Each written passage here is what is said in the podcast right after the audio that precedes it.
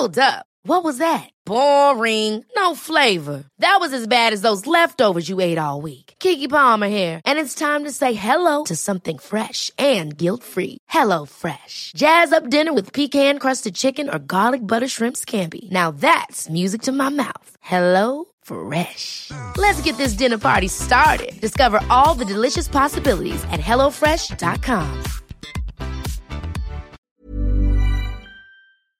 Hej innebandy Sverige! Välkomna till ett nytt avsnitt av Fredrikssons innebandypodd. Den här gången har vi med oss en riktig klubbikon. Kasper Hedlund. Han är lagkapten i Mullsjö. Han har spelat hela sin karriär i samma klubb. Han eh, har varit med och spelat sju slutspel och gjort 12 säsonger i SSL. Kasper och hela Mullsjö är ju helt övertygade om att de stora framgångarna väntar runt hörnet. Kasper skrev ju nyligen på ett nytt tvåårskontrakt. Vi pratar om det och mycket annat. Nu tänker jag att det är dags att vi sätter igång detta avsnittet. Nu kör vi!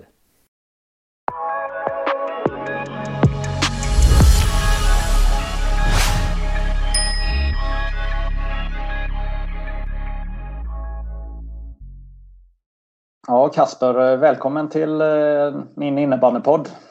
Tack så mycket. Mm. Hur är läget idag? Eh, jo, det är bara bra. Jag eh, tog ett litet break här från eh, hemmakontoret och bytte stol här eh, en meter i sidled ungefär. Eh, så att, eh, nej, det, det, är speciellt men, det, men annars är det bra. Ja, du, jobbar du hemma alltid eller nu under Corona? Ja, sen i, sen i november har vi jobbat mestadels hemifrån. Jag har varit på kontoret ett fåtal tillfällen men annars är det, annars är det mm, hemifrån. Ja, hur fungerar det då? Uh, nej, men det fungerar bra. Jag tycker uh, ja, jag kan göra mina uppgifter, mina arbetsuppgifter hemifrån och på distans. Uh, sen uh, sitter, sitter sambon rakt över här så att vi går varandra på nerverna ibland. Men, men annars, annars funkar det väldigt bra. Ja. Du fick ditt jobb genom Heidi Light som var huvudsponsor till Mullsjö en gång i tiden. Kan du berätta om hur du hamnade där du är idag? Eh, ja, nej, men det, är väl egentligen, eh, det var väl egentligen när jag var nykläckt student och skulle skriva mitt första, första A-lagskontrakt. Eh, och jag fick, fick en möjlighet att få en anställning på, på Highlights, Highlights Lager kan man säga, som är en Highlight ett belysningsföretag från Bankeryd som, som länge var huvudsponsor och även in, involverad i namnet kan man säga. Fick en tjänst där och ehm, började jobba på lagret, jobbade där i ett och ett halvt år och sen har jag jobbat på inköpsavdelning. Eh, och jobbat där nu i åtta år. Då. Och jag hade firat faktiskt tio år på, på Electro Elco, Highlight och, uh, i, nu i juni. här. Så att, uh, tiden går och det var länge sedan studenten. Ja. Vad, hur fungerar det att vara elitspelare och uh, jobba? Är det en bra kombination eller? Uh, nej men alltså absolut, det är ju allas vardag. Sen är det nog väldigt, eh, väldigt individuellt tror jag. Uh, det är nog eh, vad man vill ha för vardag. Men eh, det, är klart att, det är klart att kombinera ett eh, arbetsliv och en innebandyvardag är en, är en utmaning. Och du, är, du behöver ha en förstående arbetsgivare ehm, som förstår att du är borta mycket. Så det, det, det är absolut två två saker som behöver eh, fungera ihop på ett bra sätt. Och mm, jag har haft förmånen att jobba på ett företag som har varit extremt toleranta och extremt um, förstående i min, eh, i, min, um, um, ja, i min privata situation med innebandyn. Samtidigt som jag är noga på att skilja på de sakerna. Att jag är inte på min arbetsplats för att jag spelar innebandy utan jag är där för att jag vill göra ett bra jobb och, och försöka utvecklas där också. Och det har de även låtit mig göra vilket jag är vilket är jättekul och, och mm, väldigt tacksam för. Mm. Eh, jobbar du heltid eh, eller hur? Eh, men alltså jag, jag, är heltidsanställd. Sen är det såklart att eh, nu är jag tjänsteman och en kontorstjänst där det handlar om att jag, jag gör mina uppgifter. Men vi har ju, det är klart att när vi, eh, när vi spelar mot ja, Höllviken en vardag borta. Liksom. Det är klart att vi, jag behöver gå tidigare och vissa dagar i veckan som vi tränar etc. Så, så det är klart att det blir en del, en del frånvaro men det, är, det handlar om att jag sköter mitt jobb och det, den tiden får jag ta igen någon annanstans. Mm. Eh, 12 säsonger i SSL eh, har du fått ihop. Det är ju bra jobbat. Ja, ja det, började, det började tidigt där. Det var precis i precis i gymnasiet, nu börjar gymnasiet där som eh, vi tog steget upp. Så att, nej, det, har blivit, det har blivit några stycken nu. Man, man tänker inte på det alltid, men det börjar bli... Man känner sig som en yngling ibland, men det är man ju verkligen inte längre. Nej, du, vad är du, 28 nu och ändå mm. räknar in 12 säsonger. Det, det, det är snyggt jobbat. Jag funderar på vilket som är eh, störst egentligen? Ja, det är klart att det är störst för dig att, att du har spelat 12 säsonger. Men att Mullsjö har spelat eh, 12 eh, säsonger i, SSL. Det är ju... Eh, om man backar bandet så är det ganska otroligt egentligen vilken resa eh, Mullsjö AIS innebandy har gjort. Mm. Eller hur? Ja, alltså det är ju som sagt, jag är ju uppvuxen i Mullsjö. Jag har ju varit en jag var en liten knatte, när jag var en liten knatte så var ju Mullsjö en förortsförening till Jönköping och det var, var man duktig i så som jag såg det på innebandyn i Jönköpingstrakten så var ju var man en duktig junior. Mullsjö hade alltid bra juniorverksamhet i och med Mullsjögymnasiet. Men var man en duktig junior så var steget att om man gjorde det bra ifrån sig i Mullsjö så kunde man gå till GIK som spelade på högsta nivån och hade landslagsspelare och Eh, då var det dit steget man tog. Så var det någon som stack ut i Mullsjö så blev man upplockad av GIK. Eh, lite tvärtom också. Var det någon som inte riktigt platsade i GIK eller om det var någon som var lite på nedåtgående i karriären så, så gick de till Mullsjö lite för att trappa ner. Eh, men någonstans där i min, min gymnasieålder när jag började komma upp i A-laget så började det vända lite. Gick, eh, de hade väl lite ekonomiska problem och de började, började gå neråt lite samtidigt som våran klubb Eh, tog mer fart och blev bättre och bättre. Eh, så att där någonstans blev det ett, ett litet byte i det. Eh, och det har ju varit otroligt. Och från vad vi var till vad vi är nu är ju så otroligt häftigt.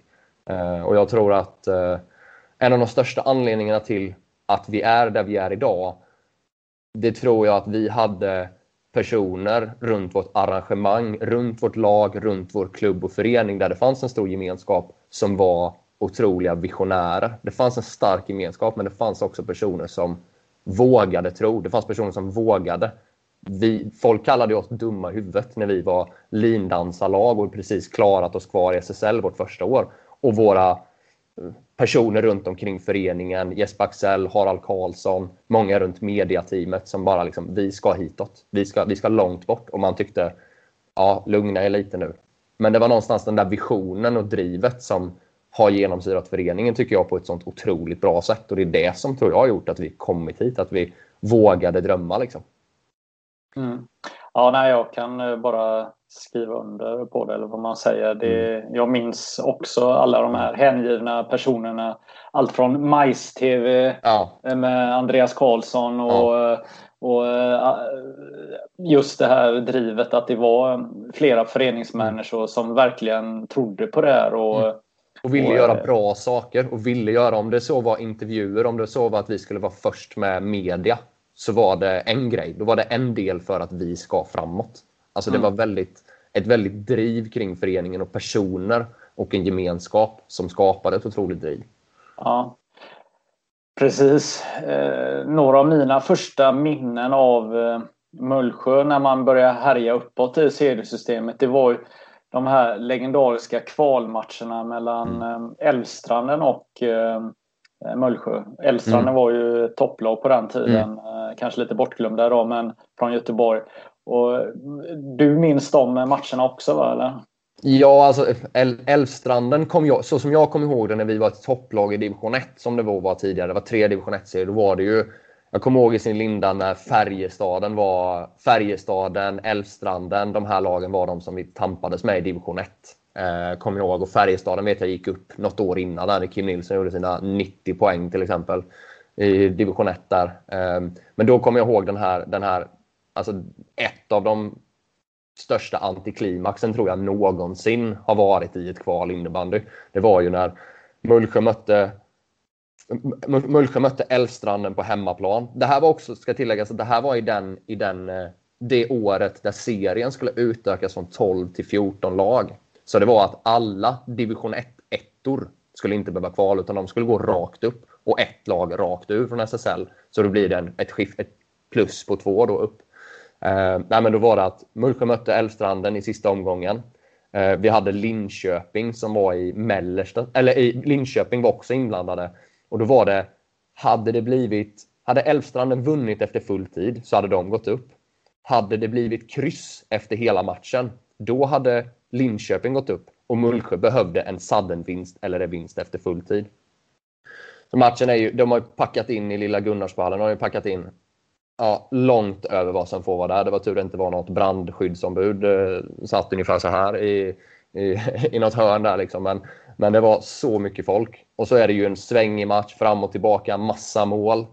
Slutar med att Mullsjö har powerplay i slutet av matchen och jag tror eh, jag tror det var någon kille som hette Ola i Älvstranden som, pet, som petade in en boll med 16 sekunder kvar. Och Älvstranden är uppe på den då efter full tid. Och då, ja, de, de leder typ med... Ja, de, de gör ju mål. De gör ju mål. Alltså, Älvstranden tar ju ledningen med typ ja. 15-16 sekunder kvar. Och liksom oh, de har det här. Det här är liksom, då, ja, då är de uppe. Ja, I den stunden är de uppe. Det som händer då är att det som händer då är att de vinner tekningen och deras back, rightade kapten, kan berätta en jätterolig historia om honom sen, eh, skickar iväg den här bollen upp till våran målvakt. Vår, eller till målvakten. Eh, rullar ut den, Christian Kvist, rullar ut den till, eh, till Holt, tror jag det var. Eh, som lägger ner den till Gabriel Moberg, en gammal gikspelare som skickar upp den i nättaket på en, liksom ett lopp av fyra sekunder ungefär. Och då har Mullsjö kvitterat igen. Och då är Älvstranden ute när den tiden går ut sen. Så tiden går ut, Älvstranden är ute, inget att spela för. Men då börjar sadden och då helt plötsligt är Linköping inne i spelet. Att om det blir kryss efter full tid så kommer de gå upp. Men då är det ju då Kim Hadelund avgör ju med, tror jag, 50 sekunder kvar eller någonting. Han tar bollen från halva plan i. Och med Kims slagskott så är han ju farlig från egen planhalva ungefär i den där lilla Nyhemshallen. Eh, så bombar in ett slagskott rätt upp i nättaket och så går Mullsjö vidare. Liksom. Eller går upp, rättare sagt. Ja, det är ju det är den här eh, otroliga situationen som, som uppstår i de här kvalen. Jag, om vi får hålla oss kvar, jag vill komma tillbaka till det här. Jag vill minnas att faktiskt att just Älvstranden var med om ett, också ett helt brutalt märkligt eh, kval något år tidigare där där de spelar i Lundbystrand och mm. det är ett avgörande läge. Och, eh, och båda lagen, eh, ska vi se, är det, är det Älvstranden och så är det Finspång och Umeå och, och Balrog. Mm. Och, och, det är något liknande. Och mm. eh, jag tror det är Umeå tror jag det är som tar ut målvakten mm. för att vinna. Och då gör Älvstranden mål i tom bur och tar SSL-platsen. Så att, ja. så att, men, men om vi får komma tillbaka till det, den här situationen som är en klassisk situation. Man, man, eh, man tar ledningen och e- är i SSL med 16 sekunder kvar och vinner tekningen. Och, eh, ja, eh, det, det, det, jag kan berätta om den där Älvstranden-kaptenen, det är ju att jag har ett ganska bra minne och jag har ganska bra, ganska bra ansiktsminne. Så att jag, för två år sedan, rullade vi in inför en Pixbo-match på Partille Golfklubb. Det här är ja, på Partille Golfklubb. Eh, och sen så rullar vi in liksom gänget och så har vi våra kläder på oss. Som liksom, ja, så att vi, man ser väl att det är ett lag som kommer. Liksom. Och så står en kille i en bagagelucka där och bara ah, tja, in, vad, vad är ni? Vilka är ni liksom? Och vi bara ah, Mullsjö innebandy. Sa han.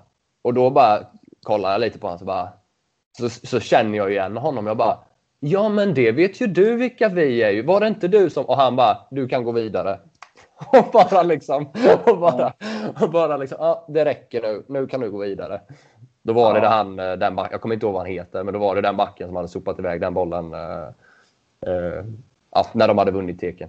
Nej, men jag minns ju att det var flera lag eller lagkamrater som inte tyckte att han skulle få åka med i bussen hem. Så, ja, lite, lite på skämt och ja. lite på allvar.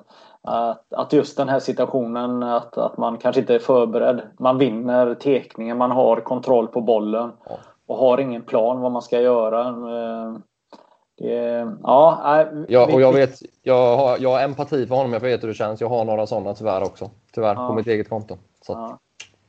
Va, eh, Mullsjö då, alltså 12 säsonger högsta serien. Du har spelat också 12 säsonger. Vad, vad, vad har hänt under den här eh, resan? Ni har gått från att vara ingenting till att vara en utmanare till eh, att vinna. Vad, kan du beskriva den resan som Mullsjö har gjort? Nej, men jag, tror, jag tror någonstans att eh, jag tror någonstans att som sagt det började med att vissa personer började tro. Och sen har, sen ska det tilläggas att det första jag tycker med Mullsjö som kanske inte alla vet om idag, det är att Mullsjö hade aldrig, aldrig, aldrig varit där de är idag utan två saker. Det är dels Mullsjögymnasiet. Hade vi inte haft Mullsjögymnasiet där vi hade otroligt kompetenta tränare, där vi samlade otroligt mycket jätteduktiga ungdomar som kom från hela landet. Som jag tror kanske inte många vet kommer till Mullsjögymnasiet likt ett RIG nu. Um, um, där vi hade ett otroligt bra utbildnings, liksom ett dragplåster till, till, vår, vårt, eh, vad säger man, till vår klubb och till det här området. Det är det ena. Eh, sen det andra är att vi hade vi hade en, eh, en entreprenör och en investerare som investerade i vår arena, alltså i vår hall. Ehm, som byggdes till någonting som heter Nyhemsveckan som är ett kristet stort läger. Ehm, då byggde de den till klubben, eller till Mullsjö och till, till det här lägret. Då. Utan de två så hade vi aldrig kunnat vara där vi var. Då har vi fått en, en plattform för att växa. Eh, sen resan som har gjorts har ju, som jag sa, med, med höga ambitioner, med mål, med visioner. Eh, sen har det också varit att, tror jag också att vi har vi, har också, vi kom också över, det var viktigt att vi kom över knölen i att eftersom att innebandy inte är någon ekonomisk eh, eh, ekonomisk eh, man kommer kanske inte till klubbar för att tjäna massa pengar utan man har varit tvungen att locka med något annat. Och där har vi lyckats komma över den sportsliga, det sportsliga krönet i att vi har varit ett attraktivt lag att spela i på grund av vår publik, de upplevelserna draget kring kommunen, draget kring att spela i Mullsjö, det är någonting. Det är en otrolig gemenskap i klubben och vi är liksom bygdens lag. Vi är lilla Mullsjös lag. Jag har ju förskollärare som tyckte och titta på våra matcher som är hur involverade i innebandy som helst. Men hade det varit handboll hade de antagligen kollat på handboll. För det är bygdens lag och det skapar en otrolig gemenskap och ett engagemang. Ehm, och sen när vi väl har kommit över den sportsliga krönet, då har vi kunnat locka bättre spelare och kompetenta spelare. Utan att göra det via ekonomiska medel. Om du förstår vad jag menar.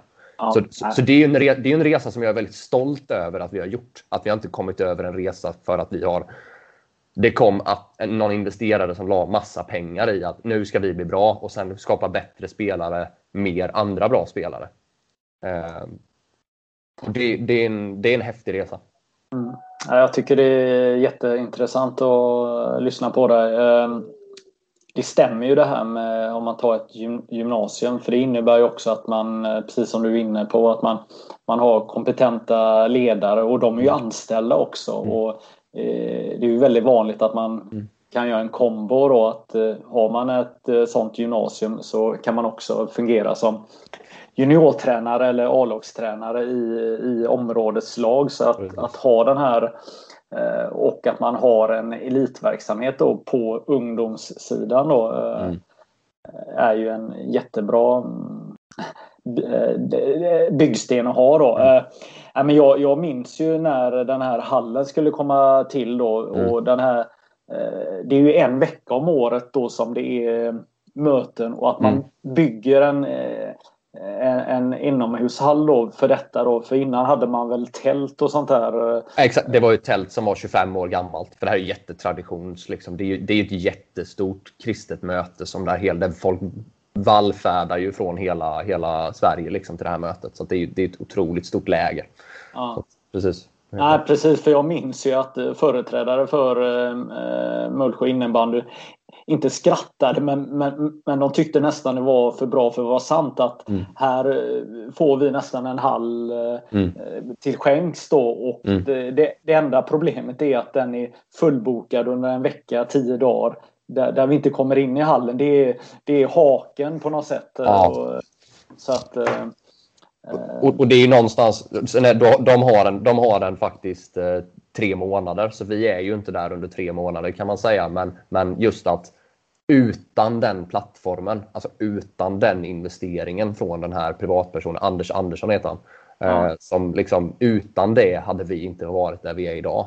Alltså det hade inte funkat. För jag tror inte vår kommun hade kunnat liksom, och att vi kan, alltså att vi kan få det att koka. Det här är också utanför Mullsjö. Det här är inte ens mitt i Mullsjö. Så att vi kan få liksom 1500 pers på en slutspelsmatch mitt ute i ingenstans. Det är ju sjukt häftigt alltså. Det är, mm. det är grymt häftigt. Mm. Också ett eh, tydligt, ja, vad ska man säga, inte signal men, men, men det säger ju också en hel del hur, hur det är för innebanden. Jag menar det du beskriver om man tar storstäderna har ju, eh, har det ju tufft med, med mm. att, att eh, mm. finna sin plats i, i, i systemet medan mm. ni då är en självklarhet i, mm. i, eh, i området. Om, om, om du går in på ICA och handlar eller, och har på dig en, en overall. Alla vet ju att, eh, vad du representerar. Mm. Ja, det, nej, det, och det är väl det är väl en av de sakerna som jag kan tycka Alltså det är väl det som gör en av de sakerna som också är fint med ens idrott och det sätter lite, det sätter lite perspektiv på ens idrottande också. Att man gör någonting som betyder mycket. Man märker att det betyder mycket för andra personer. Och jag, jag tar väldigt allvarligt på sånt. Att det får absolut inte gå till en överdrift, men det handlar ju också om att man har ett ansvar i att du, du representerar människor som för mig också kanske lite lättare. Det är också lättare för mig att känna så som är från bygden. Min, alltså, förstår du? Jag som är därifrån. Jag, är, jag har ju varit i Mullsjö liksom hela mitt liv och jag är uppvuxen i det. Så det är klart, mm. jag är ett bekant ansikte, min mamma är ett bekant ansikte. Jag är inte heller bara liksom en spelare som kom in när jag var 23. Eh, utan jag har gått hela ledet. Liksom. Så det är klart att jag bär det utanpå kroppen liksom, när, jag, när jag representerar, representerar vår klubb. Mm. Nej, men det är hur ska man säga, här sitter jag i, i Göteborg och vi, vi kämpar ju egentligen varje dag om att uh, vi ska få existera som idrott i, mm. i Göteborg. Alltså det, vi möts ju av, av frågetecken egentligen överallt. Det är väl eh, just i Munlycke där så, så är, är ju innebandyn accepterad. Men, men jag, jag känner ju av många gånger en jag vet inte om man ska kalla det attityd, men bland många spelare som kommer från storstäderna så, så är man så... Man ber nästan om ursäkt för att man håller på med innebandy. Man, man nästan pratar ner sig själv att, att, att, att ah, det är väl ingenting det jag håller på med. Men jag tänker i såna här eh, eh städer, områden där mm. innebandy verkligen är Eh, på kartan. Jag tänker i Falun, jag tänker i Mullsjö. Mm. Jag tänker också egentligen i Varberg. Eh, mm. Ja, eh, vi har ju fler, fler, fler, ställen men, men det är så självklart att innebandy är en del av, mm. av allt. Mm. Och, och, min alltså, och min teori bakom det tror jag mer handlar om så det handlar nog mer om liksom stadsuppbyggnaden och storleken och vad det är för Alltså det jag försökte säga innan var att det, handlar nog, alltså det handlade nog inte om att de som är 55 plus, 60 plus i våran förening brinner för innebandy från början. Utan det handlar om att i de mindre bygderna så man vill ha sammanhang. Jag tror man har ett större behov av att hitta ett sammanhang och en gemenskap och sluta upp kring någonting. Och att få ha någonting att vara stolt över. Att jag är härifrån och det är känt för det här för att vi är duktiga på detta. Och det tror jag är någonting som de stora städerna har lite svårare att bygga kring. För den gemenskapen finns inte. Så kolla på, det finns ju samma exempel om man tar, det finns ju mycket bandyorter. Alltså det finns ju många gamla sporter där motorsport, speedway, Kristianstad, handboll, jättebra exempel. Handboll är ju ingenting, du läser ju inte det mycket i media heller. Men i Kristianstad, där vet man, där är det handboll som gäller. Där är varenda företag, där är det handboll som gäller. Mm. Så det har, det har mycket att göra med, tror jag, själva samhällets eh, konkurrens kring, kring de sakerna. Och sen är, vi, sen är det såklart att när det väl blir uppslutning kring innebandy, det är jättemånga som sen ser vilken fantastisk sport det är. Men det är nog inte där kärnan är. Nej. Tror inte jag i alla fall. Nej. Uh, tyvärr, tyvärr. Ja, nej, precis. Nej, men det, det är ju så här att uh, jag tror inte det är så många ute i landet som haft möjlighet att komma till eran hemmahall och uppleva mm. vad som skapas när det är mycket folk på era matcher. Men, men det är ju helt fantastiskt. Eh, och jag misstänker att väldigt många eh, spelare i SSL är lite avundsjuka på eh, vilken, vilken gryta det blir många gånger på era matcher. Ja, och fram, framförallt skulle jag säga slutspelen. Alltså framförallt i slutspelen, att det blir något annat. Alltså att, att det blir...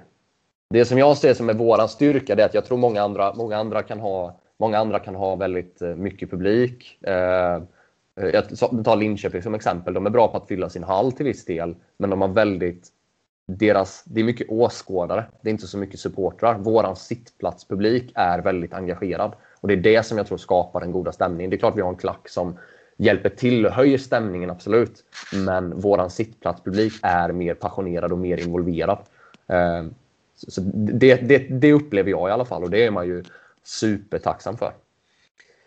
Och man pratar här kring, jag, jag, har väl inte sagt, jag har väl sagt det till vissa i min närhet, men om man pratar det är många som frågar, många utifrån som frågar när, när tror du att innebandyn blir, när tar vi steget? När liksom blir det större? När blir det ek mer ekonomiskt drag?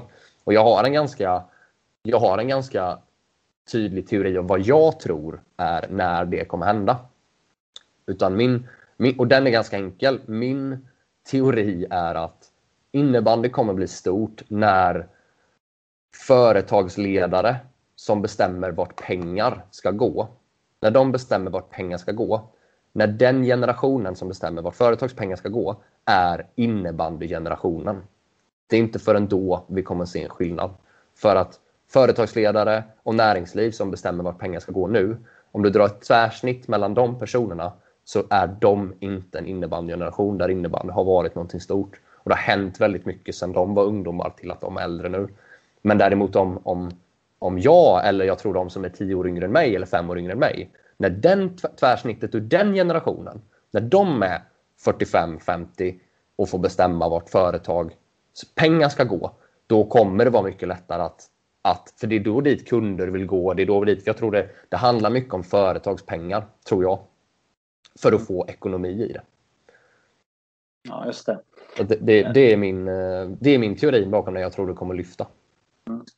Ni har väl ganska mycket företag bakom er i, i, i klubben?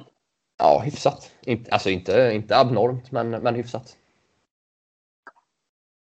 Eh, du skrev ett nytt tvåårskontrakt eh, för någon månad sedan här. Var, varför gjorde du det? Um, Nej, men det var väl, det var väl för att jag kände att... Eh, alltså dels kände jag mig inte, absolut inte klar med innebandyn. Och sen hade jag, hade jag ett... Eh, ja, jag hade förr, förra säsongen, den säsongen som blev inställd slutspelet, då hade jag lite mer problem med mitt knä. Eh, och vi gjorde vissa justeringar i försäsongsupplägget där jag sprang lite mindre och körde mer skonsamt för knä och försökte återhämta det efter säsongen. Um, och det fick egentligen ett väldigt bra det fick ett bra utfall under säsongen som kom.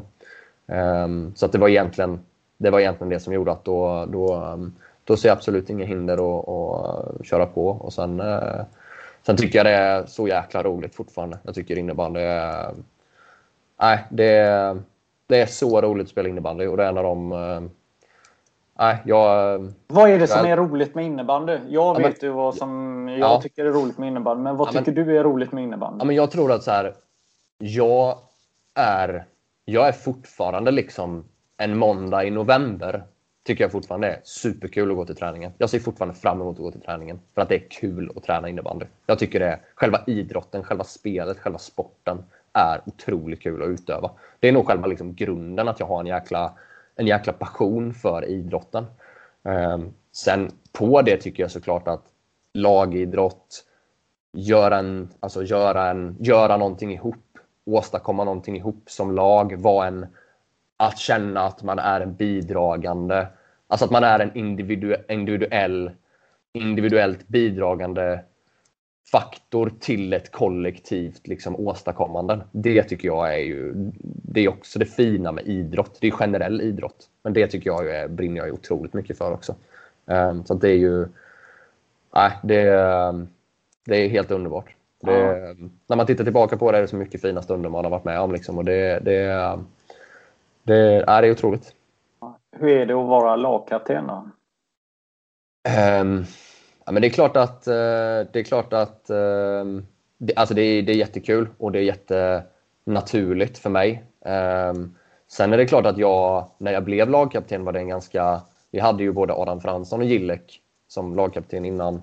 Och uh, um, då har, jag har alltid varit en ledare och jag har alltid varit en informell ledare i vårt lag och alltid sagt vad jag tycker eh, väldigt tidigt Eh, och varit bidragande i ledarskapet i vår grupp väldigt länge. Eh, men sen när jag fick, eh, sen när jag fick binden så kom jag ihåg att jag tyckte det var lite jag fokuserade väldigt mycket på, jag är väldigt ambitiös, jag fokuserade väldigt mycket på att vara perfekt hela tiden. Att fokusera väldigt mycket på att tänka på laget. Hur är jag den bästa kaptenen? Um, och det tog ett tag innan det la sig riktigt för mig hur jag ska göra. För jag märker, jag är så otroligt som sagt, jag är väldigt ambitiös och är väldigt eh, analytisk. Så det blev nästan att jag tänkte för mycket på hur jag är en bra ledare för gruppen. Istället, och, och, och istället för att fokusera på att du, du är också för bra för att tappa bort dig själv i innebandyn. Att då är det bättre du är 100% i din innebandy och 80% i ditt ledarskap, för då kommer ditt ledarskap vara bra. Förstår du vad jag menar? Att, ja. att det tog ett tag innan jag hittade den balansen. För det är inte värt att jag är en 100% bra ledare om jag blir 20% sämre spelare. För att jag fokuserar på andra saker än mitt spel. Hur gör man för att klara av det där? För att jag menar, precis som du är inne på, det, man kan ju vara väldigt fokuserad på sitt egna, att man bara tänker jag, jag, jag. Mm, och, mm. Och, och, men helt plötsligt då när man är kapten då så ska man göra massa saker som kanske mm. stör uppladdning. Som, mm. eh, ja, man, man måste tänka på andra, hur de mår och tänker mm. och sånt där. Hur, hur, får man ihop det här då?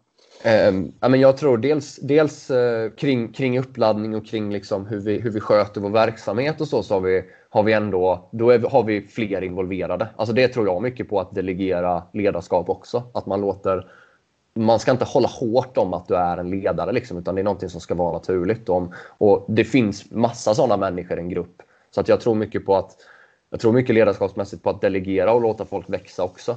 Eh, så vi har ju till exempel andra personer som tar hand om, tar hand om viss uppvärmning, stretching, nedjogg etc. Liksom att låta andra växa också. Det tycker jag är viktigt att man inte håller tillbaka andra, andra ledare utan man uppmuntrar till att, man uppmuntrar till att eh, människor tar för sig. Ehm, sen, eh, eh, sen tror jag det har mycket att göra med hur man är som person själv. Alltså hur man är, vem, vem är du? Det är nog väldigt viktigt att du är du behöver veta hur du är och hur du reagerar och vad är dina styrkor och vad är dina svagheter till exempel. Um, och liksom, du har fått binden på dig av en anledning och det kanske inte är för att du ska göra en massa andra grejer eller ta helt plötsligt en massa övrigt ansvar utan det handlar om att vi tror på dig som person och att det du kommer göra är bra. Um, så att, um, nej, jag tror det, det handlar mycket om hur du är som person. Sen har det varit för mig som har varit involverad i allting. Att det har varit ibland, jag vill mycket och så är man involverad i taktik, hur laget mår, boxplay, powerplay. Alltså väldigt involverad i mycket. Uh, och det var väl där jag kände att det blev lite mycket av allting. Så det handlade mer om att jag behöver hitta en balans i, i mig själv i vart jag ska vara liksom, och hur mycket effort jag lägger i olika saker. Ja, Så att man inte eh, känner sig otillräcklig. Eh, jag är lite nyfiken det här med kontrakt. Eh, alltså, hur, hur fungerar det? Alltså, då har du skrivit ett tvåårskontrakt. Vad, vad innebär det? Alltså, jag tänker alla som aldrig har skrivit ett kontrakt, ett elitkontrakt. Alltså, vad, vad, vad, vad är det för delar som, som det innehåller? Alltså, vad, vad ska du leva upp till? Alltså vad, vad står det? Ett, mm. ett eh, standardkontrakt ja. eller ett kontrakt som du har. Vad, mm. Vilka skyldigheter har du om, om um, vi börjar med det? Nej, men det, alltså, skyldigheter brukar vara till exempel att det brukar stå som standardpunkter till exempel att vi ska vara eh, Dels är det liksom, om man pratar ersättningar så kan det vara en lön. Det kan vara skor, material, de här bitarna. Eh, sen står det även att vi är skyldiga till vissa policies som kanske klubben har bestämt som kan vara standardiserade till exempel som att Eh, vi ska vara eh, faddrar två gånger per år till liksom ungdomsföreningar. Det kanske står att eh, Ehm, du ska representera klubbens kläder när du representerar klubben. Det kan vara sådana regler och ramar. Att du liksom är en, en, en spelare som representerar klubben. Ehm, sen är allting såklart inom, inom, en rimlig, inom en rimlig ram och det finns alltid en eh, man kan säga så här, eftersom att det inte rör sig om speciellt stora pengar så är det sällan det blir stora tvister. Utan min, alltså Mullsjö som klubb har också en otrolig förståelse för att jag är en privatperson som inte kan leva på min innebandy. Så att det finns balansgångar. Man, det, fin, det, det är ett givande och tagande i skyldigheter och eh, rättigheter om du förstår vad jag menar. Ja, men finns, eh, finns det några regler vad man får dricka och äta? Och, och eh, nej, in, det, det, har inte, inte vi i alla fall. Nej. Och, vad, det, det, är mer, det är mer kring, kring dricka äta kan vara mer eh, lagbestämmelser, vad vi själva bestämmer. Liksom, vad ja. regler och ramar kring det. Men inte får, i kontrakten. Nej, får man hålla på med någon annan sport? Det kan, vara, det kan stå i kontrakten att, alltså inte, att man inte får göra det på någon liksom elit. Alltså du får inte hålla på med någon annan idrott utan, god, utan klubbens godkännande kan det stå till exempel. Ja, precis. Så det är nog mer att de vill ha lite kontroll över vad du gör. Ja, Precis som du skulle hoppa in i fotbollsallsvenskan så kanske någon hade märkt det. Men äh, ja, det finns ju det finns ju folk som har fuskat med innebandy genom tiderna som har hållit på med fotboll och sånt här. Men då har de kunnat eh, springa lite under radarn här. Men vad, vad är det annars i, i, alltså i kontrakt? Eh, om, om man inte pratar exakta pengar då, då, då, är det, kan det vara mat och det kan, kan det vara ja, transport? Ja, exakt. Eh, det kan det vara. Det kan det vara. Alltså typ logi och kost som krävs för att utöva, inne, alltså, utöva idrotten. När vi är på resande fot vid bortamatch tillhandahåller vi den kost och, kost och logi som behövs. Liksom. Mm. Eh. Men jag, jag, tänker ju att du då som äh, har Mullsjö som moderklubb och spelat, alltså, äh, måste vara ganska svårt för dig att förhandla och, och, och spela svår på något sätt, eller?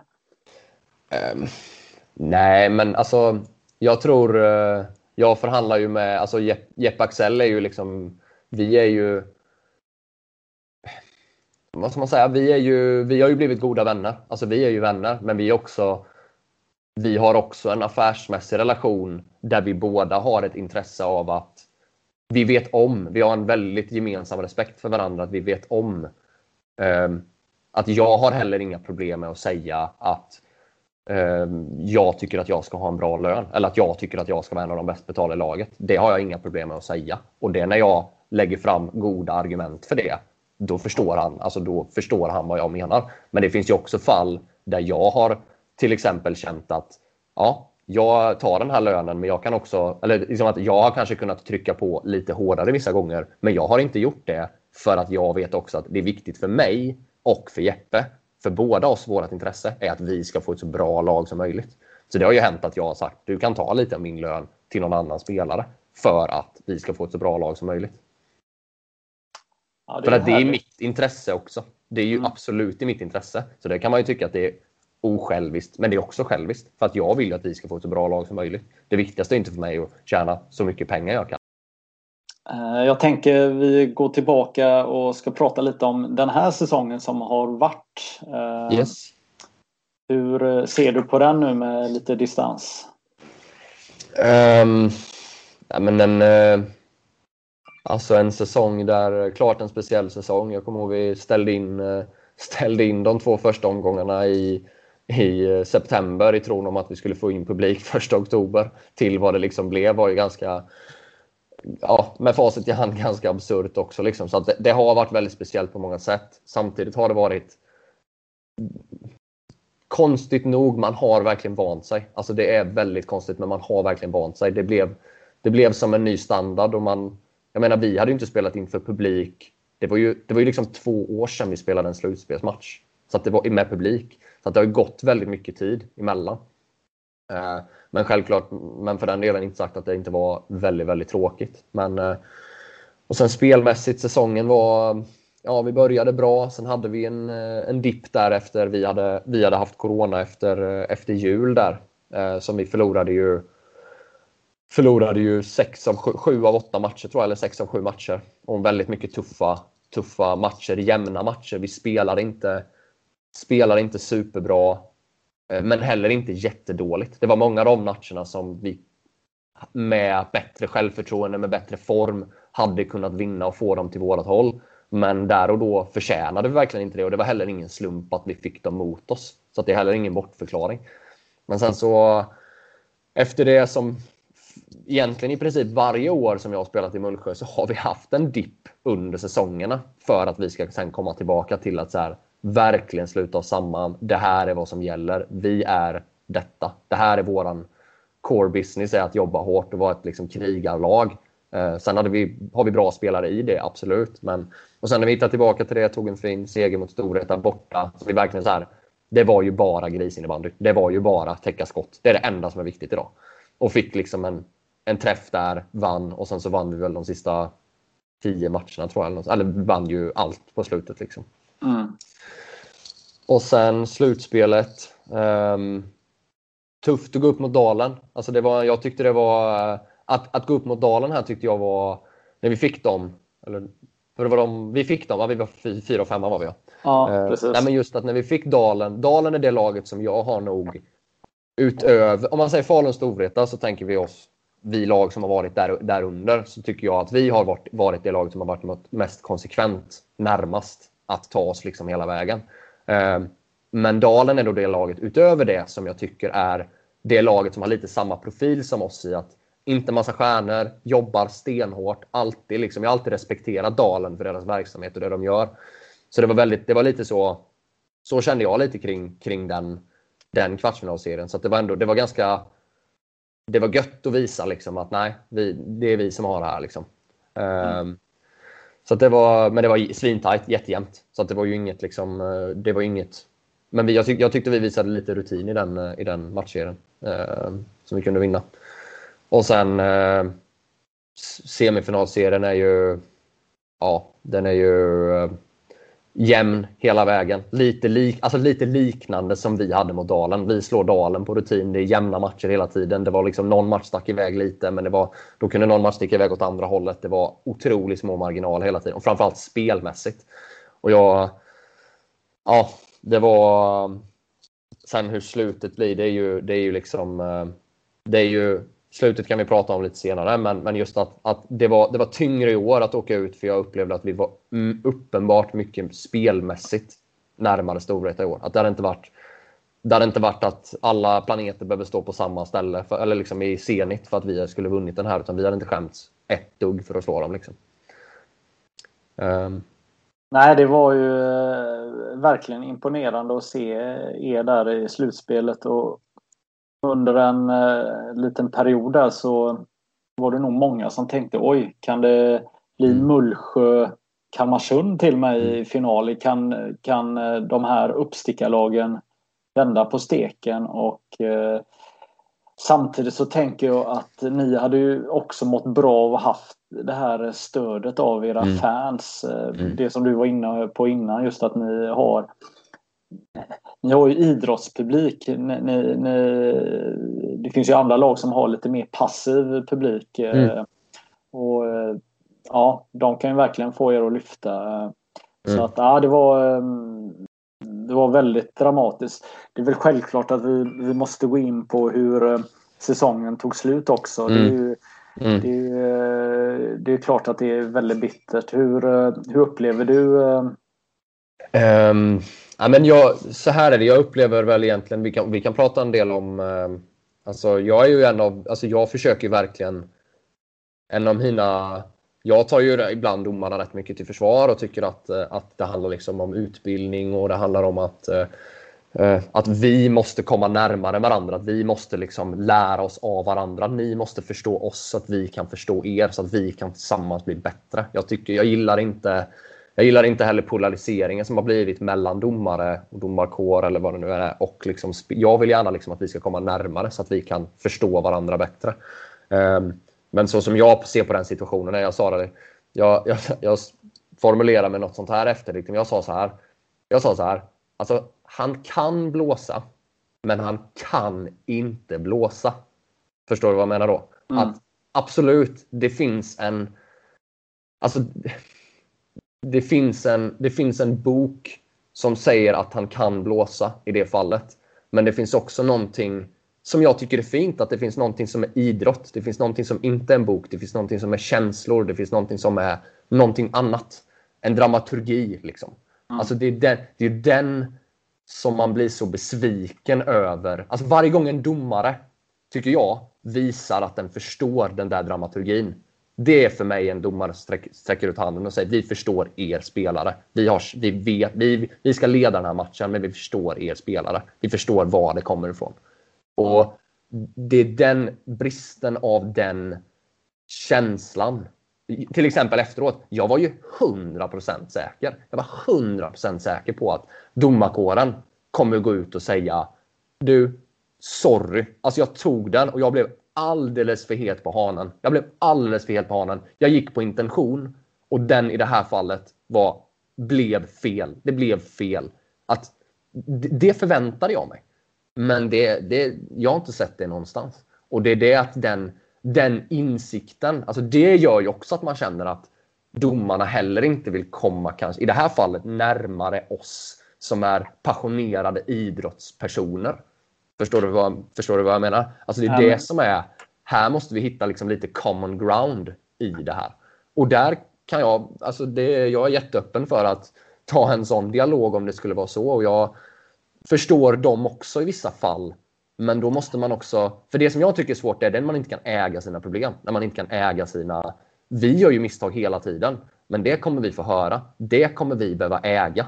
Och det hade jag gärna sett från domare ibland att man kan, för då är det ingen som kan säga någonting. Det är ingen som äger man sitt problem, äger man sina misstag, som alla gör, som alla gör. Det är ingen som säger att ingen domare inte kommer göra fel. Men det tror sjutton att om ingen kan ibland erkänna att det blev fel eller liksom håller sig väldigt långt ut på en kant. Det tror sjutton att det är svårt att sitta och vara diplomatisk på andra sidan. Ja, nej, men det är ju det, är det som ofta uppstår i den här situationen när, när eh, den här typen av eh, situationer eh, sker. Att, att det är väldigt vanligt att man hänvisar till en regelparagraf i, i, i, i regelboken och kan slå sig för bröstet och hitta att man har dumt rätt. Mm. Det, det, det, är ju det är kanske det mest vanliga eh, svaret man får på en enskild match. Det behöver inte vara en eh, SM-slutspelsmatch. Det kan vara en, en kuppmatch i Gotia Cup eller Storvreta-cupen eller, eller vad det nu än är. Eller en seriematch i division 5. Eh, som, som eh, den här diskussionen kan uppstå då. Men mm.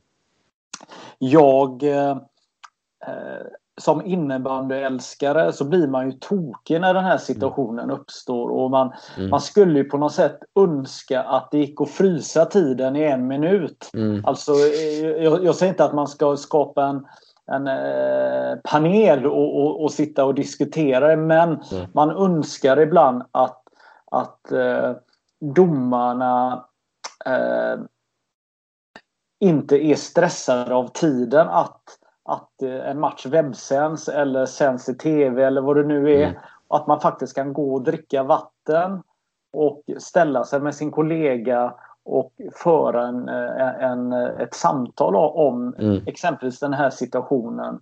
Och eh, att, att de tillsammans då kan komma med en bättre ja. lösning då. Eh, och, för att... Ja. Mm. Nej, förlåt. Ja, förlåt. Ja, nej, för att, för att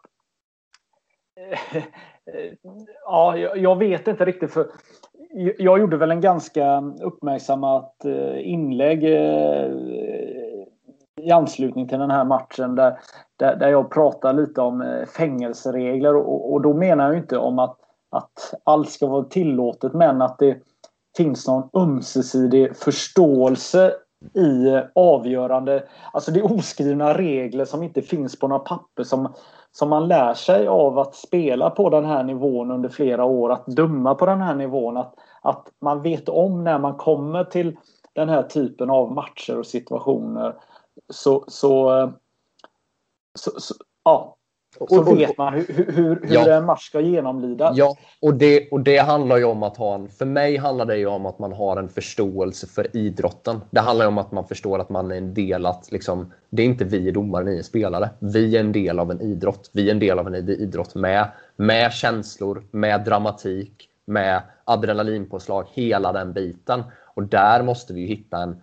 Och det som du sa med att man kan ha, alltså det här att man att det här inte... Jag är nog ganska tillfreds med att jag vet att sånt här kommer hända. Och jag är ganska accepterande med att det får hända. Förstår du? Det mm. jag har svårt med, det är när man inte i efterhand med lite eftertanke, inte ens då, nu har jag inte sett någonting, nu kanske jag är fel påläst, men att inte ens då kunna igenkänna eller acknowledge, acknowledge liksom, det här problematiken som finns. Att inte ens då kunna visa förståelse för Okej, okay, förstå, förstå, det, är det, jag, det är det jag har nog mest problem med tror jag. Att, att man inte kan stå för stå för riktigt. Vi står så, då liksom står man ju för i efterhand att nej, vi är inte på er sida.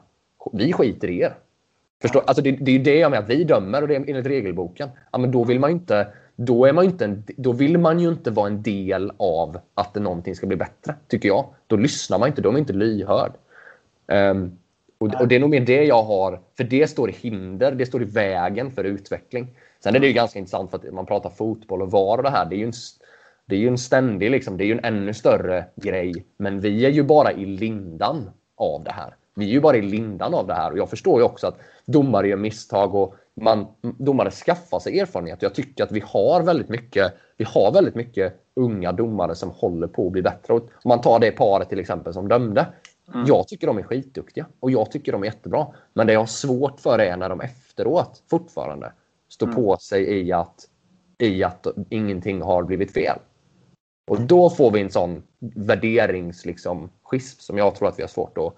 Eller som jag tycker vi behöver öppna en dialog för eller i alla fall skapa ett forum för eller i alla fall liksom skapa en, sträcka ut en hand till att hur gör vi för att det ska bli bättre? Ja.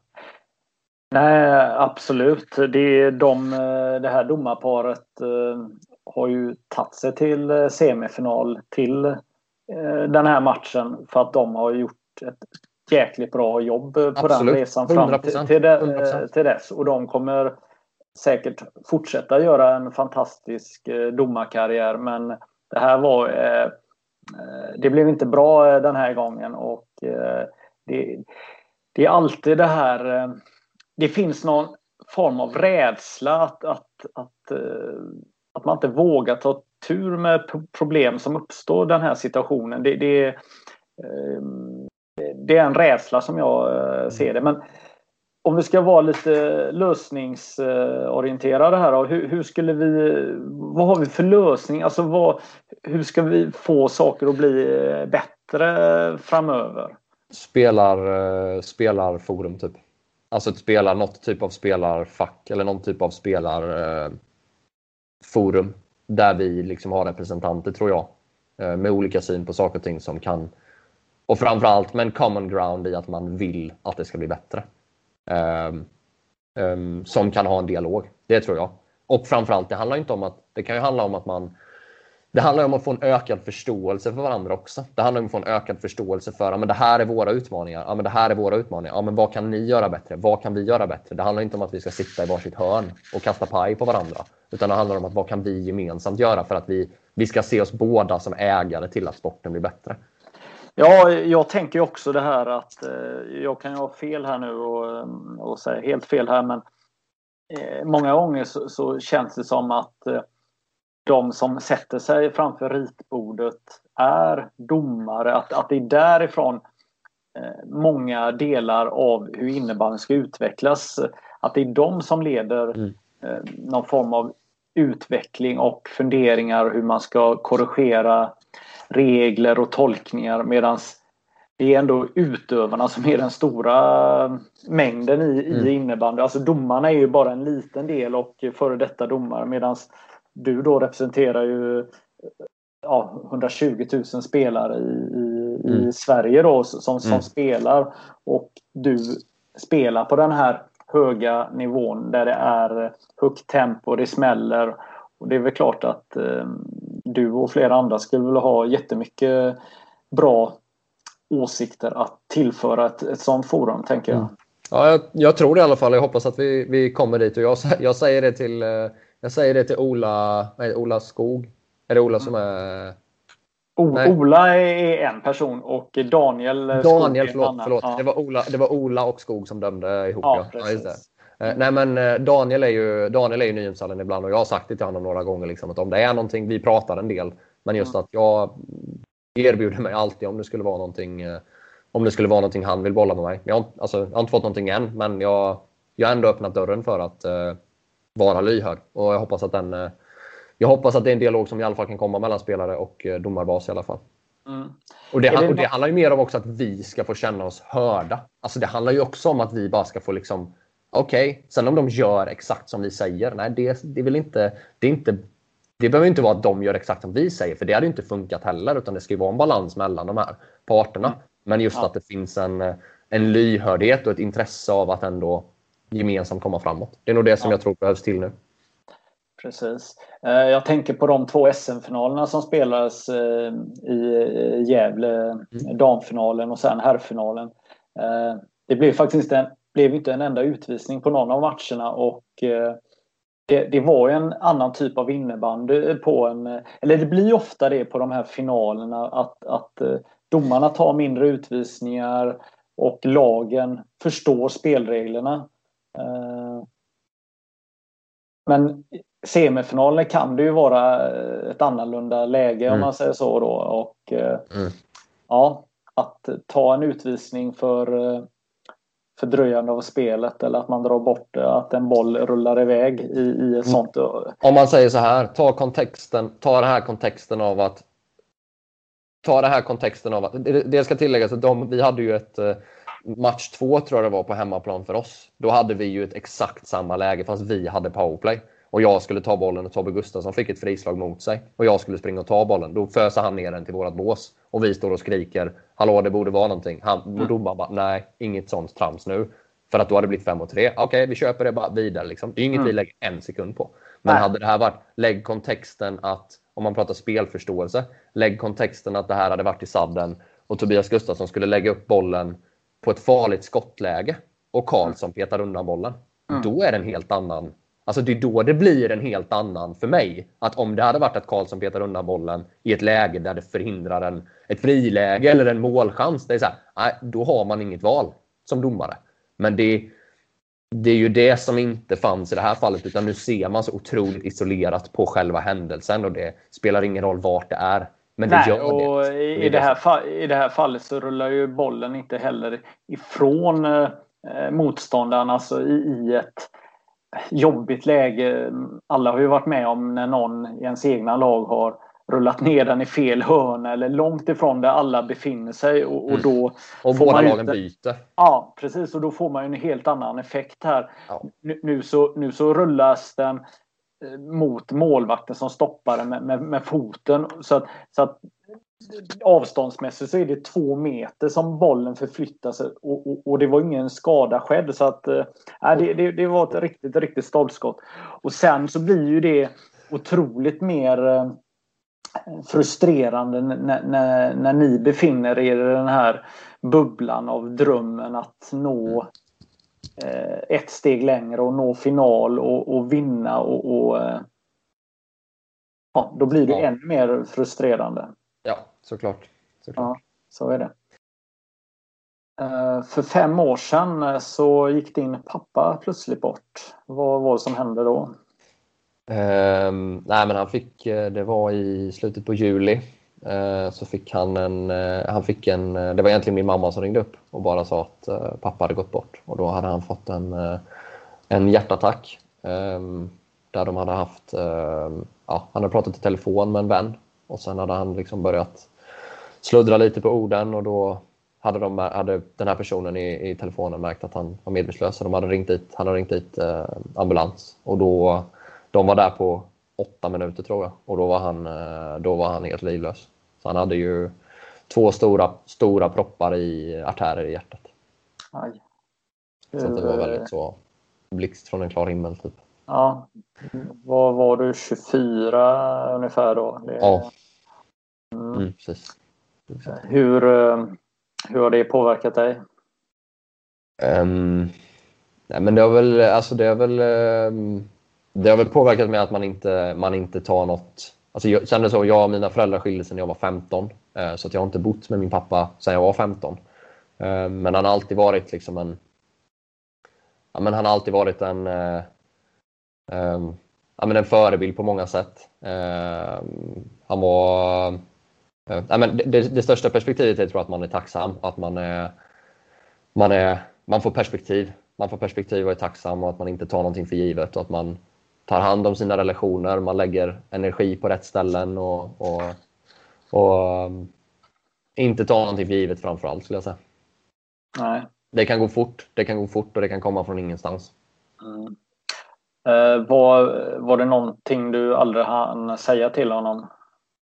Eh, ja, men det var väl eh, alltså det, det som det som gör, gjorde mest ont, kommer jag ihåg, det var ju att man, man det, som han, det är att han inte får vara med och uppleva saker med mig. Alltså det är nog det som gör... Eh, jag hade nog inget speciellt så att säga till honom. Vi hade en, hade en bra relation men snarare det som är mest ledsamt är väl att man känner att den här personen inte kommer vara med och uppleva kanske ens första barn eller när man gifter sig eller de, de här stunderna. Eller till exempel när vi, han tittade ju alltid på innebandyn och tyckte det var otroligt kul. Jag vet att han var, var väldigt, väldigt stolt över det.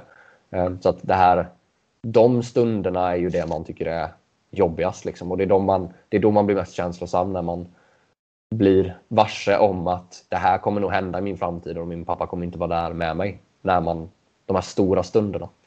Så att det är nog det som är, det är väl det som är jobbigast. Ja. Eh, har ju liknande erfarenheter. Min pappa gick bort när jag var 27 år och mm. eh, eh, ja, jag har upplevt några av de här sakerna. Mm. Gift mig, fått barn och mm ja, tyvärr är det ju, är det ju faktiskt mm, eh, det var ju farsan man skulle ringa och berätta att eh, du ska bli farfar och mm. de här bitarna. Att man mm. aldrig fick eh, berätta det. Ja. Men eh, sen var det väl också den här tomheten som jag kände mm. att, att det där samtalet efter en bortamatch kom aldrig. Där, där mm. farsan ringde och frågade ja. hur det hade gått mm. för, för just mig gärna då. Eh, eh, så att, men samtidigt så kan man väl eh, ha kvar de här positiva sakerna på huvudet mm. och så är, så är personen med en ändå mm. på något sätt. Ja, verkligen. Och jag som är väldigt, eh, väldigt självreflekterande som person märker ju också hur mycket saker som kommer från honom i min person och min personlighet. Liksom. Så att det, är väl, eh, det är väl sånt man... Det är väl att tacka för de där sakerna är väl det man, man kanske hade velat säga. Liksom, att man hade velat berätta för honom liksom, vilka och framförallt vilka uppoffringar man gjorde som barn. Att vi hade det jättebra liksom, och, och um, uppoffringar föräldrar gjorde när man var liten. Liksom, att tacka för dem um, är väl det man skulle vilja säga. Mm. Uh, jag tänker uh, vi går över till sportsligt här mm. mm. efter uh, sånt här uh, tufft samtal.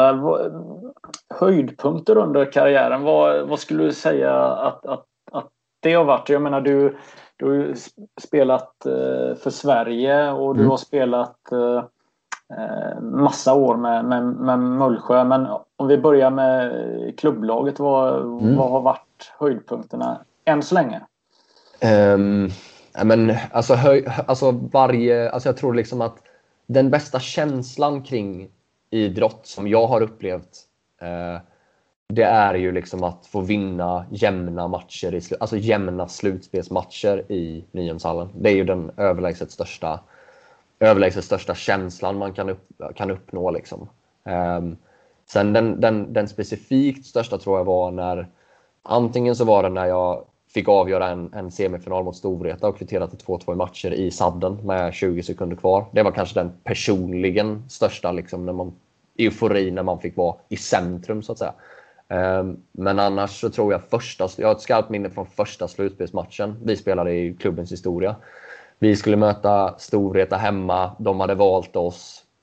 Um, då var det att då hade man dubbelmöte match 2 och 3, så att även om vi hade bortaplansfördel så spelade vi eh, hemma första matchen då. Eller vi hade inte hemmaplansfördel men spelade första matchen hemma. Eh, och jag kommer ihåg, eh, det var ju verkligen David mot Goliat och de hade massa SM-guld och liksom alla, mm, hur mycket stjärnor som helst. Men vi hade också fått ihop det bra. Hill, Hill hade tagit oss till nästa steg. Vi hade börjat bli bra på att kriga och bra på att försvara. Liksom. Ehm, och så kommer jag ihåg att vi vände matchen i slutet och vann med 4-3 och Jimmy Pettersson gjorde väl två snabba mål i slutet tror jag. Ehm, och då kommer jag ihåg liksom att när vi, när vi kom ut från nedjogget från, alltså, eller vi, vi kom ut och skulle jogga ner och det var lite intervjuer och så efteråt. Och då kom jag ihåg, och TV var där och då kom jag liksom ihåg att då stod ju typ alla på läktaren kvar och bara applåderade när vi du vet, första gången ska hålla oss i bubblan. Att inte visa några käns känslor. Det här är bara en match. Liksom, och vi ska vara coola som att det här bara är en match. Men då kommer jag ihåg liksom, hur när vi joggade ner där hur man tyckte att shit vad häftigt det här var. Liksom. Och vad det här ändå berörde någonting, både mig och de personerna vi, vi, eh, vi hade på läktaren. Och det var ju en otroligt härlig slutspelsserie där vi hade både 2-0 och 3-1 men de lyckades vända där i, och vann i sadden i sjunde avgörandet på bortaplan. Mm. Eh, jag tänker landslaget. Jag menar att först komma med i landslaget måste ju vara helt fantastiskt. Men sen är det ju ett jobb som ska göras att man också ska bli en del av det mm. Eh, under en längre period. Vad, kan du berätta hur, hur, har, eh, hur har det varit för dig? Um, nej men det var just efter detta slutspelet, det här, då tror jag var 21 år, tror jag, tror det var 2013 eller något sånt där, 22. Um, det var ju då som, um, det var ju då jag fick göra min landslagsdebut efter det. Och jag kommer ihåg ganska väl att jag till en början, första tre, fyra åren, jag var en spelare som var med eh, Jan-Erik och Jan-Erik Vara och eh, Uffe då. Att jag var ju med rätt ofta, men, och lite, men ibland inte med. Men sen var man med igen. Och så, att jag kände mig en av de spelarna som var med i landslaget hyfsat kontinuerligt. Men jag var inte en del av landslaget. Jag var inte en ja. del av kärnan. Att hade de, jag visste, jag var ganska medveten om att skulle de plocka en VM-trupp nu idag så skulle jag inte vara med en, en del av det. Um, och uh, jag tror det hade mycket att göra med att jag i landslaget hade jag svårt att prestera. Jag hade svårt att känna mig fri. Jag hade svårt att känna mig... Jag blev att man så ville vara bra, man kramar någonting, man har ett mentalt liksom... Man har något mentalt hängande över sig som att man... Man kände inte heller att man hade tilliten hos staben kanske. Man kände att man inte fick kanske den miljön som man behövde vara. Mm. Sen, sen har jag också full förståelse för att landslaget, landslaget handlar också om att så här, du, kan få, du kan ju spela bra i SSL och få chansen i landslaget. Sen är det vad gör du med landslaget som gör om du är en etablerad spelare inte. Du behöver inte vara en dominant i SSL för att vara en etablerad landslagsspelare. Utan det handlar om vad du gör när du väl är där och hur väl du fyller den rollen. Och jag är en person som behöver ganska mycket trygghet för att kunna prestera. Jag, kan inte, jag armbågar mig inte fram på det sättet. Utan jag behöver lite mer kontinuitet för att hitta min trygghet. Men då kan jag sen börja vara bra över tid. Ehm, så att de första åren var ganska tuffa. Ehm, och jag, du vet när man var på läger, man kände att ja, nu måste jag göra en bra träning för annars kommer det inte bli bra. Och så gjorde man en dålig träning, då måste man göra en jättebra träning och helst sticka ut lite för att man ska få, få, få, liksom, få uppmärksamhet eller få liksom, känna att man är värd att vara där.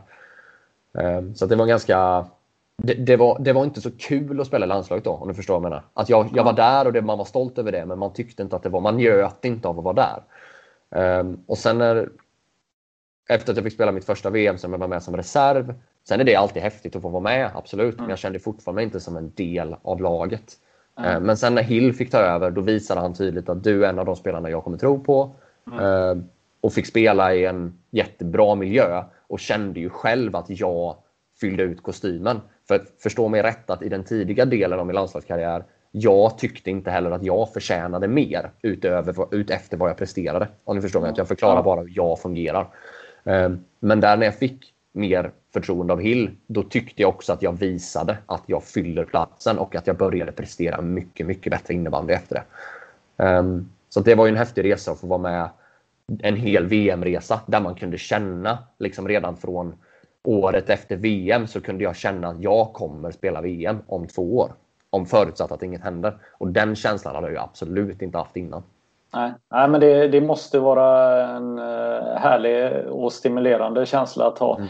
Uh, jag tyckte det var intressant det du beskrev just det här med att komma in när man inte är säker på sin uh, plats i hierarkin mm. där och vilka utmaningar det är på en, en vanlig enskild träning. För då har du också personer på de här träningarna som har den känslan som du fick sen. Att, att nu har vi x antal pass och jag är etablerad och så kommer den här killen från Mullsjö och ska vara så jäkla duktig och mm. på tårna.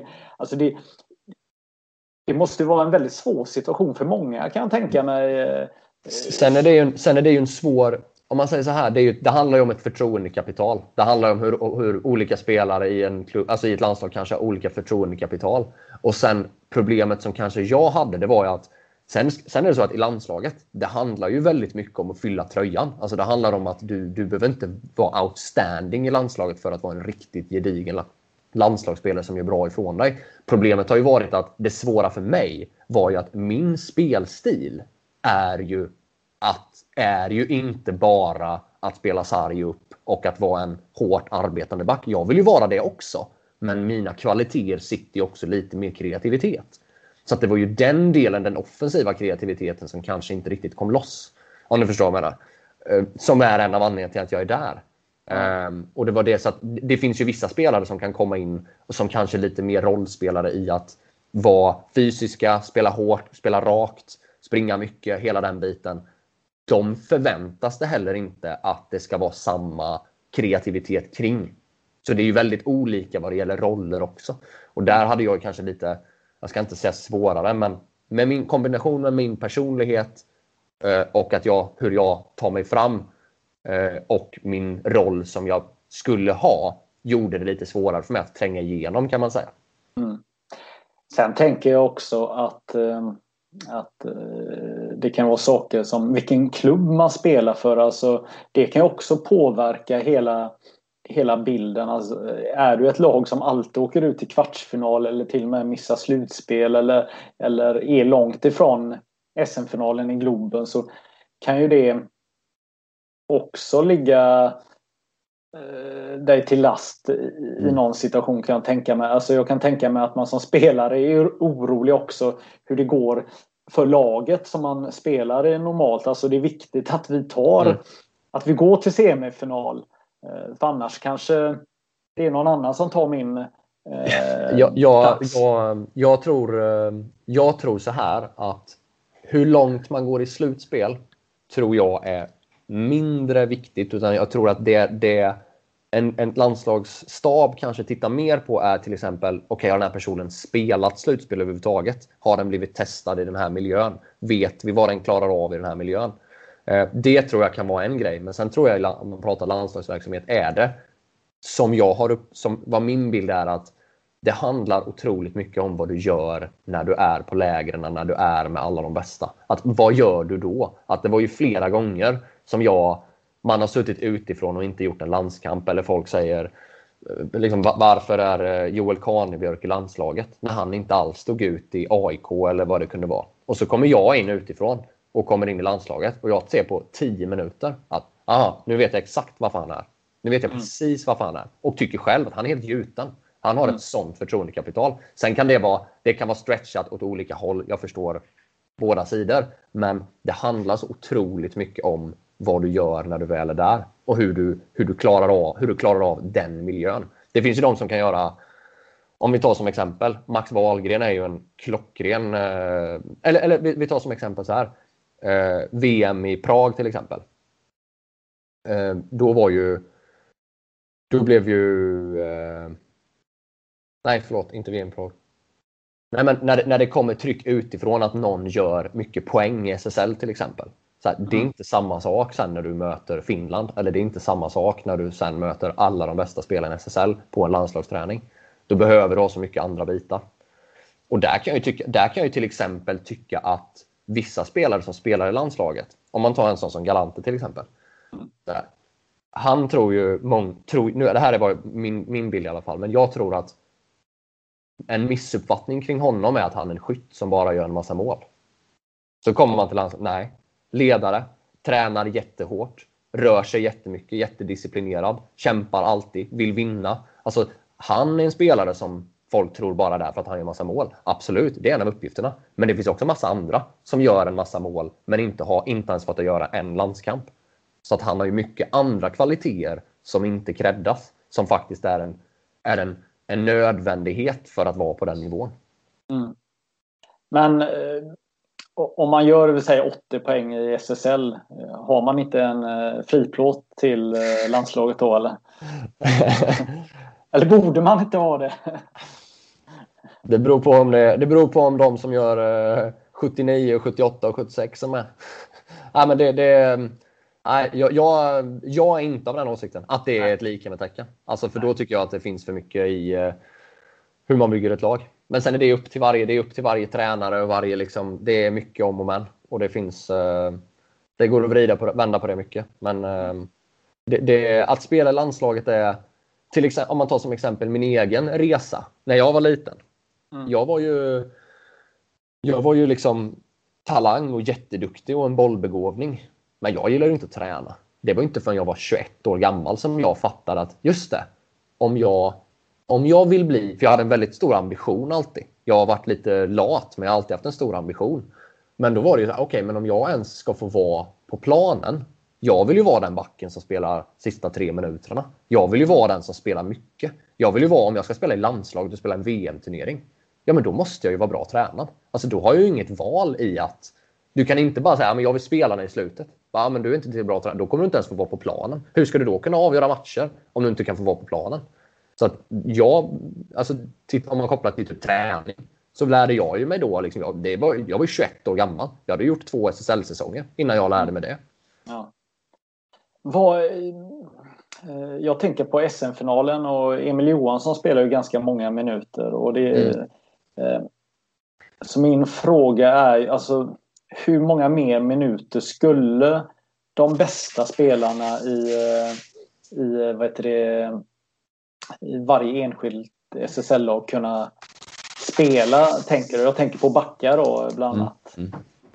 Skulle ni kunna spela um, på tre backar mer än vad ni gör? Alltså, skulle ni kunna vara ännu mer hänsynslösa i vissa delar av... Jo, det är klart. Det skulle man nog kunna vara. Um, det är svårt. Jag tror det är svårt att... Ja, alltså absolut. Alltså det är ju, om man pratar, tar Emil som exempel så är ju han ett, eh, liksom ett... Eh, alltså orkar springa hur mycket som helst och är ju liksom en, eh, en exceptionellt bra innebandyspelare. Liksom. Så att eh, det är klart att de coachar honom väldigt hårt. Sen handlar det också om hur man, vad man har för match, alltså hur, vad det är för matchbild och vad det är. Det är mycket powerplay, boxplay. Är det liksom det handlar nog lite om matchbild också. Men jag tror absolut att det finns utrymme, tror jag, för, för liksom lite mer aktiv coaching. Förstår man? För, det, för mig är ju mm. det en aktiv coaching. Att så här, jag vill ha den här spelaren på banan. Det är det som handlar om. Um, Ja, men i, i det här fallet handlar ju, eller det vanliga eh, är ju att, att det blir en skada så att eh, coacherna tvingas mm. till de här drastiska. Men mm. jag kanske känner i vissa lägen att man inte gör de här drastiska sakerna. Eller kanske handlar det också om att man inte vill slita ut eh, er så eller vad? Det, det kan, jag vet till exempel, det kan ju också att göra med att man, man, eh, man, kan, man kanske inte alltid gör det initialt för att spelare ska ha mer energi i slutet av matchen också. Det kan ju vara ett styrmedel också. Att nu vet jag att nu gick de ju, nu är det ju en final och Emil spelade skitmycket, men då finns det också ingen återvändo. Alltså det finns ju liksom, finns inget vidare. Det är klart att spelar du en lång slutspelsserie så är det ju... Alltså spelar du en lång slutspelsserie så är det klart att om man tar som exempel jag som spelar mycket powerplay och boxplay till exempel och lite mer 6 mot 5 och de här grejerna.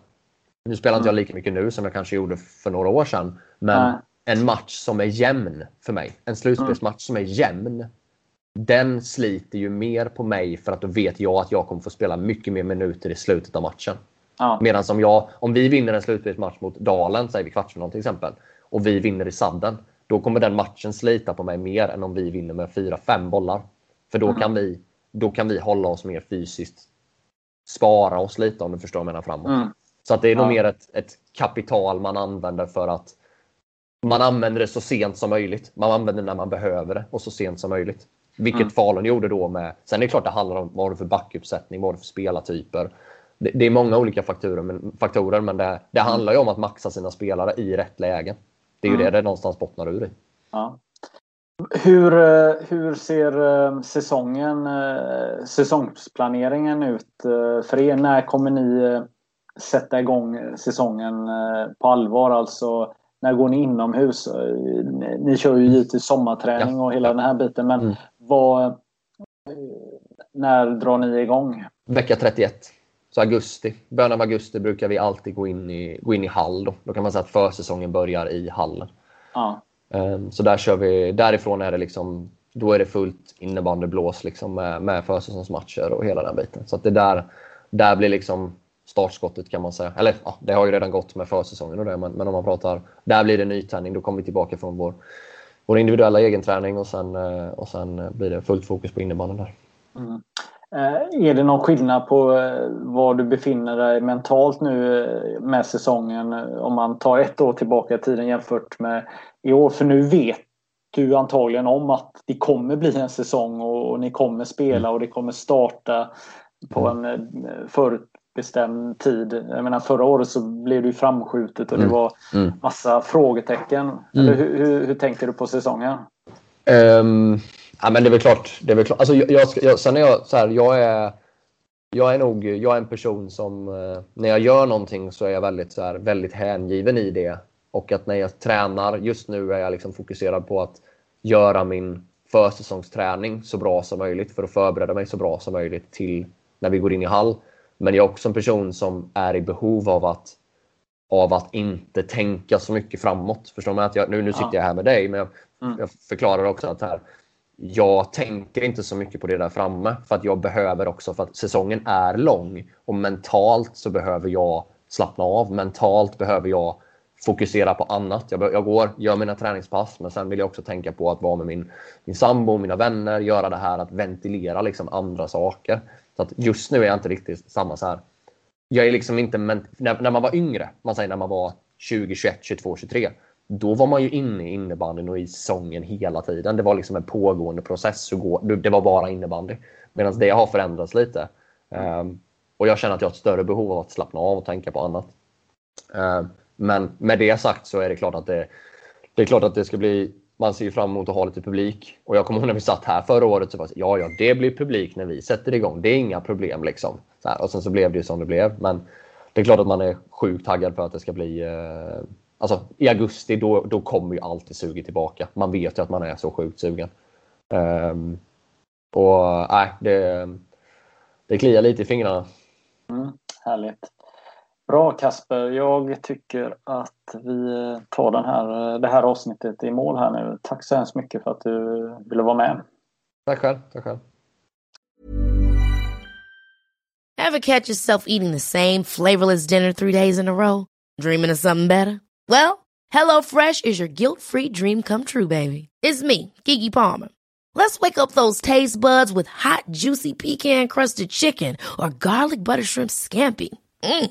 Hello Fresh. Stop dreaming of all the delicious possibilities and dig in at HelloFresh.com. Let's get this dinner party started.